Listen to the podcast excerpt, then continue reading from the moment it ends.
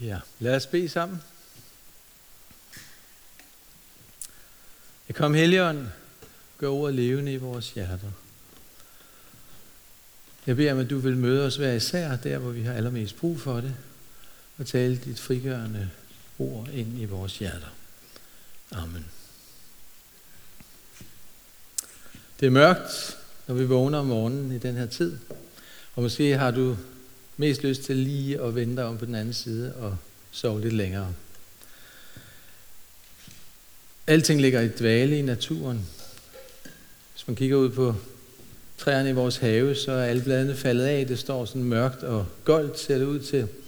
Det hele venter. Venter på, at det skal blive tid igen til, at noget nyt kan spire frem. Og årets gang, naturen, fortæller os, at øh, selvom det ser livløst ud, selvom det ser lidt håbløst ud måske, så er der håb, så er der et forår, som venter, hvor noget nyt vil spire frem igen. Og måske kan du også have det sådan, øh, at øh, hjertet er lidt i dvale, og ikke mindst måske i den her tid med corona og nedlukning og isolation, kan det føles sådan. Hvor længe bliver det her ved? Hvornår sker der noget nyt?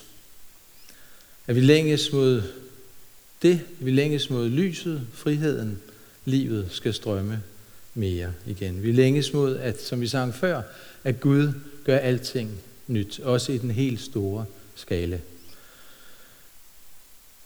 Og som Christian sagde før, så er det den sidste dag i kirkeåret. Næste søndag er det et helt nyt kirkeår, der begynder med første søndag i advent. Advent, som jo betyder øh, at øh, øh, komme. Altså vi venter på, at Jesus kommer. Og det er der jo ligesom to store øh, tidspunkter for Jesu komme. Det første komme, hvor han kom julenat som et lille forsvarsløst barn, og Gud blev menneske og trådte helt ind i vores historie, ind i vores miljø og gik sammen med os. Og så det andet komme, Jesu andet komme, hvor han kommer som herre, som dommer, for at genoprette alting, og hvor Gud skal blive alt i alle. Hvor den her tidsalder får sin afslutning, og en ny tidsalder begynder. Og vi vil læse fra Lukas evangeliet, hvor Jesus taler om netop det. Jesus sagde, og der skal ske tegn i sol og måne og stjerner, og på jorden skal folkene gribes af angst, rådvilde over havet så brændingens brusen. Mennesker skal gå til af skræk og af frygt for det, der kommer over verden, for himlens kræfter skal rystes. Og der skal de se menneskesønnen komme i en sky med magt og megen herlighed. Men når disse ting begynder at ske, så ret jer op og løft jeres hoved, for jeres forløsning nærmer sig. Og han fortalte dem en lignelse. Se på fintræet og alle de andre træer. Så snart I ser den springe ud, ved I af jer selv, at sommeren allerede er nær. Sådan skal I også vide, når I ser dette ske, at Guds rige er nær. Sandelig siger jeg jer, at denne slægt skal ikke forgå, før alt dette sker. Himmel og jord skal forgå, men mine ord skal aldrig forgå. For godt 100 år siden, i begyndelsen af 1900-tallet, der var der mange, der var meget optimistiske. Og man tænkte, det der med, at jorden går under, det er ikke rigtig relevant. Man troede på fremskridtet, på menneskets evner, på teknikken, der udførte sig alle de her nye opdagelser, der blev gjort, elektriciteten og alle mulige andre ting. Øh, alt pegede kun i én retning, og det var fremad og opad. Mennesket stod på højde af, højdepunktet af sin udvikling, og det så ud til, at det bare ville fortsætte uendeligt. Mennesket kunne ligesom forme sin egen fremtid, så det ud til. Tage tilværelsen i sin egen hånd. Og det her med verdens undergang, det gav det ikke rigtig mening at tale om. Men så skete der noget voldsomt. To verdenskrige gik hen over jorden, kan man sige, og smadrede fuldstændig det her fremtidshåb, som havde været så stærkt, og den her tillid til, vi kan selv. Mennesker, der levede i, i, i den tid, har også været vidne til både nazismen i Tyskland og kommunismen i Sovjetunionen, og alle de umenneskeligheder, som de her to regimer har ført med sig. Og det udtrykker det, at vi som mennesker rummer et helt fantastisk potentiale. Som der står i en af salmerne, at Gud har, du har gjort os kun lidt ringere end Gud. Mennesket er skabt med en helt svimlende potentiale. Men det er som om, at der også klæber destruktion og begær efter magten ved alt det, som vi også gør. På samme tid er mennesket fantastisk skabende, og den allermest ødelæggende af alle skabninger, der findes. Og i det samme århundrede her lykkedes det for forskerne at spalte atomet, og man øh, beherskede rummet, tog til månen og så videre. Og under overfladen i begge de her to fantastiske ting, der lå der nogle frygtelige ting. Atomvåben, som jo også blev taget i brug. Og våbenkapløbet, Star Wars og så videre. Men også i det helt nære ser vi det jo. Ikke kun i det her meget sådan globale og kæmpe øh, verdensomspændende ting. I de helt nære forhold kender vi det. Hvordan kærligheden kan være ubeskrivelig smuk. Men at to, der elsker hinanden, kan også slide hinanden op og ødelægge det fuldstændig for hinanden. Så livet går i, i to. Og derfor så må vores egne herredømmer og denne verdens riger gå under, når Guds rige kommer. Det er den forløsning, som Jesus taler om. Det er Guds godhed og barmhjertighed, som lader den her verdens riger og den her tidsalder få en ende, for at hans rige kan bryde frem med retfærdighed og fred og glæde. Og den forløsning, som Jesus taler om, er jo ikke bare for mennesket, men er for hele Guds skabning, hele skaberværket. Jorden og naturen vonder sig i smerte. Det er der mange udtryk for. Den jord, som vi har fået til ansvar at tage vare på, den lider. Og Paulus skriver i sit brev til menigheden i Rom, om det her er skabningen, ligesom os, ligesom mennesket, længes efter forløsning, befrielse. Og Paulus ser de her, øh, den her smerte, den lidelse, som skabningen gennemgår. Han ser det ikke bare som en formålsløs smerte, men han ser det som vejer. Vejer, der peger hen på, at noget nyt er ved at blive født. At ligesom Guds ånd i skabelsens begyndelse svævede over kaosvandene, ligesom ruede over dem som en kæmpe livmor, og jorden blev født på Guds ord. Sådan vil Gud igen forny himmel og jord, når Jesus kommer igen for at genoprette alt. Så skal der ikke længere være lidelse og uretfærdighed, ingen død, ingen sygdom, men Gud skal blive alt i alle. Det er det helt fantastiske perspektiv, som Jesus holder op for vores øjne, og derfor siger, når I ser alle de her vejer, når I måske endda mærker dem i jeres eget liv, så husk, at det er netop det. Det er de nødvendige smerter, for at det nye kan fødes. Og der er gennem tiden blevet malet mange skrækscenarier af dommedag, som gør, at mange mennesker øh, har frygt for det og, og ser alle de her gruervækkende billeder. Og kirken har heller ikke holdt sig tilbage med at male dem og så videre gennem tiden. Men Jesus siger altså, at når de her ting sker, så skal vi rette os op og løfte vores hoveder, fordi vores forløsning nærmer sig. Det græske ord for dom i Nytestamentet, det er krisis. Og det genkender vi jo let øh, har med ordet krise at gøre. Det betyder afgørelse. Og det kommer ganske tæt på det, som vi, øh, ord, vi, som vi kalder diagnose og som vi kender fra lægeverdenen. Altså en afgørelse eller en dom, som lægen kommer med, som skal fortælle, hvad der er galt med os, med henblik på, at vi kan blive helbredt. Og netop helbredelsestanken er meget stærkt og helt central blandt nogle af især de græske kirkefædre tilbage i den tidlige kirke. En af de allervigtigste kirkefædre teologer, øh, Gregor af Nyssa, som havde meget stor indflydelse på den øh, trosbekendelse, som øh, blev brugt ud over hele verden, blev til på det kirkemøde, der var der i Nikea, som I måske har hørt om. Gregor og Nyssa.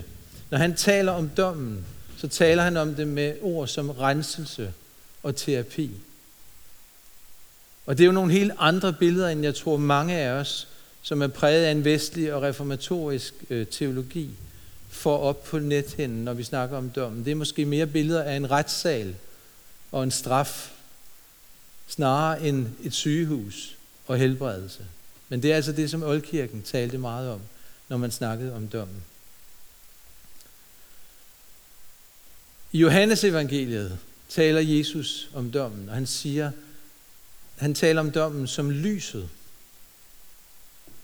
Dette er dommen, at lyset er kommet til verden, og menneskene elskede mørket mere end lyset. Når han, som er lyset, kommer til verden, så åbenbares mørket i verden og i os. Måske I kan huske, at øh, der hvor Jesus siger det her, det er til Nikodemus. En af, af de skriftkloge, som kommer til ham netop i ly af mørket om natten, for det ikke skal blive kendt, at han opsøger Jesus. Og så er det, Jesus siger de her ord. Det er dommen, at lyset er kommet til verden, og menneskene elskede mørket mere end lyset. I den her afsløring i lyset, som Jesus kommer med, der ligger også friheden, der ligger også helbredelsen. For Guds lys kalder os ud af mørket, ud af det uvirkelige, ud af det usande, kalder os ud, af alt, ud af alt det, som er indkroget i os selv, som er fokuseret på os selv, og kalder os ind i hans lys, ind i hans kærlighed. Det er dommen over alle illusionerne, alle de falske billeder af os selv og hinanden, alle vores hjemmelavede fundamenter, som vi bygger vores liv og vores identitet på, alle vores forsvarsmekanismer. Og det er invitationen ind i hans sandhed og ubetingede kærlighed. Der hvor vi begynder at leve i overensstemmelse med hvem vi egentlig er. Nemlig skabt i Guds billede til at være lysets børn, som ligner vores far. Og derfor opmuntrer Nytestamentet os til at gå i lyset. Altså ikke gemme os i mørket, men tværtimod at træde ud i Guds lys og gå der. At lade Helligånden gennemlyse os, ligesom et røntgen, røntgenstrål og gennemlyse os, for at åbenbare, hvad er der indeni. Hvad er der eventuelt, som har brug for at blive lagt, helbredt, renset ud? Sådan så Guds lys må få skyggerne i os, mørket i os, til at øh, fortone sig, så vi kan blive helbredt og forvandlet indefra. Og en lille personlig vinkel på det for mig. I den senere tid er jeg blevet opmærksom på nogle reaktioner hos mig selv, som øh, for eksempel når jeg er i trafikken. Når der er en eller anden øh, person, som øh, kører foran og måske ikke blinker, når han eller hun skulle dreje, eller på anden måde kører rådent, kan man sige, så kan der opstå øh, Ja, I tror det sikkert ikke, men så opstår der reaktioner og tanker, og måske endda også ord, der kommer ud om den person. Øh, og det er ikke nødvendigvis velsignende ord. Og jeg oplever, at Gud i den her tid på en særlig måde lader sit lys falde ind over den her, det her reaktionsmønster hos mig, den her tendens til at dømme, som han gerne vil rense ud, som han gerne vil ændre i mig.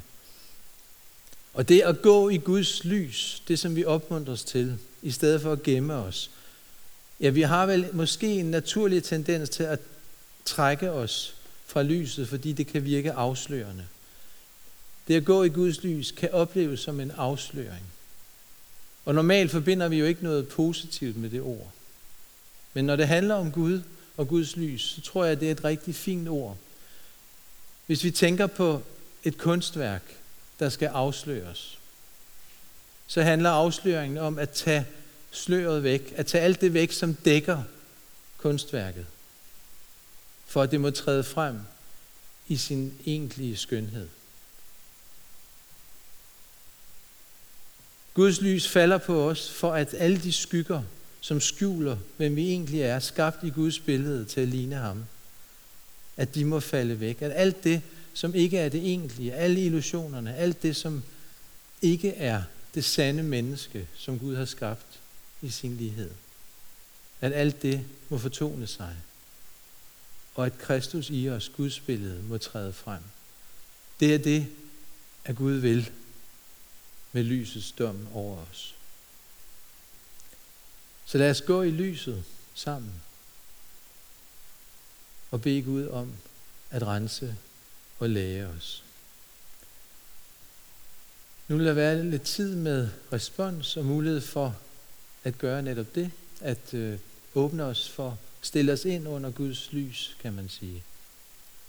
Så lad os lukke øjnene et øjeblik nu. Og hvis vi vil, så tage imod den her invitation til at gå i lyset. Jesus, du er fuld af noget og sandhed. Du er lys af lys. Der er ikke noget mørke i dig.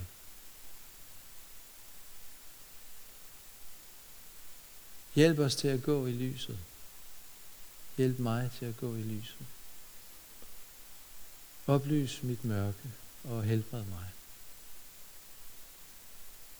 Så kom Helligånd nu og åbenbar de ting i os hver især i vores fællesskab, som du har lyst til at pege på og oplyse,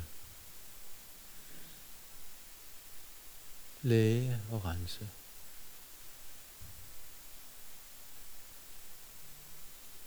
Og husk, at Gud kommer aldrig med skyld og skam, men kommer altid for at løfte det af vores skuldre. Så prøv nu at se Jesus foran dig. Se hans hænder og navlerne og gennemboret dem. De bærer et vidnesbyrd om, at han har båret vores skyld og skam.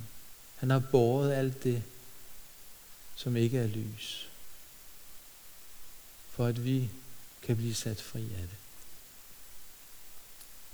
Og se, han står der foran dig med sine hænder rakt frem. Og er der ting i dit liv, som tynger dig, eller som du har gerne vil overgive til ham, så kan du gøre det. Læg det over i hans hænder nu.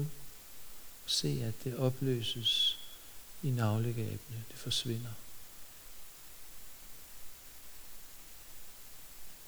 Og når du har gjort det, så lad dig fylde af Guds lys, hvor det her har været. Lad fylde af ham.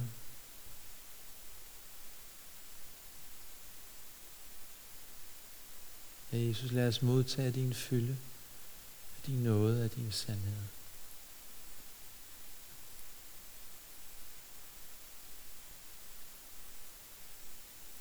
Vi overgiver os selv i dine nåde i hænder. Amen.